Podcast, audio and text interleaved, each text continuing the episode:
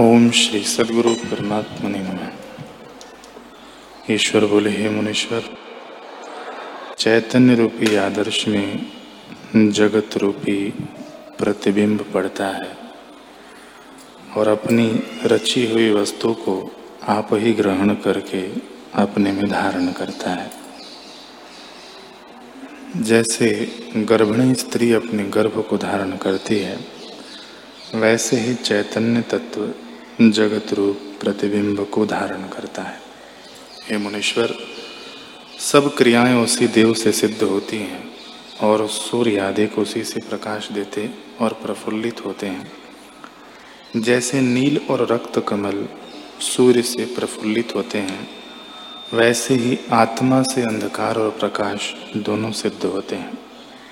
हे मुनीश्वर, त्रिलोकी रूप धूल चेतन रूपी वायु से उड़ती है। जो कुछ जगत के आरंभ है, उन सबको चैतन्य रूपी दीपक प्रकाशित करता है।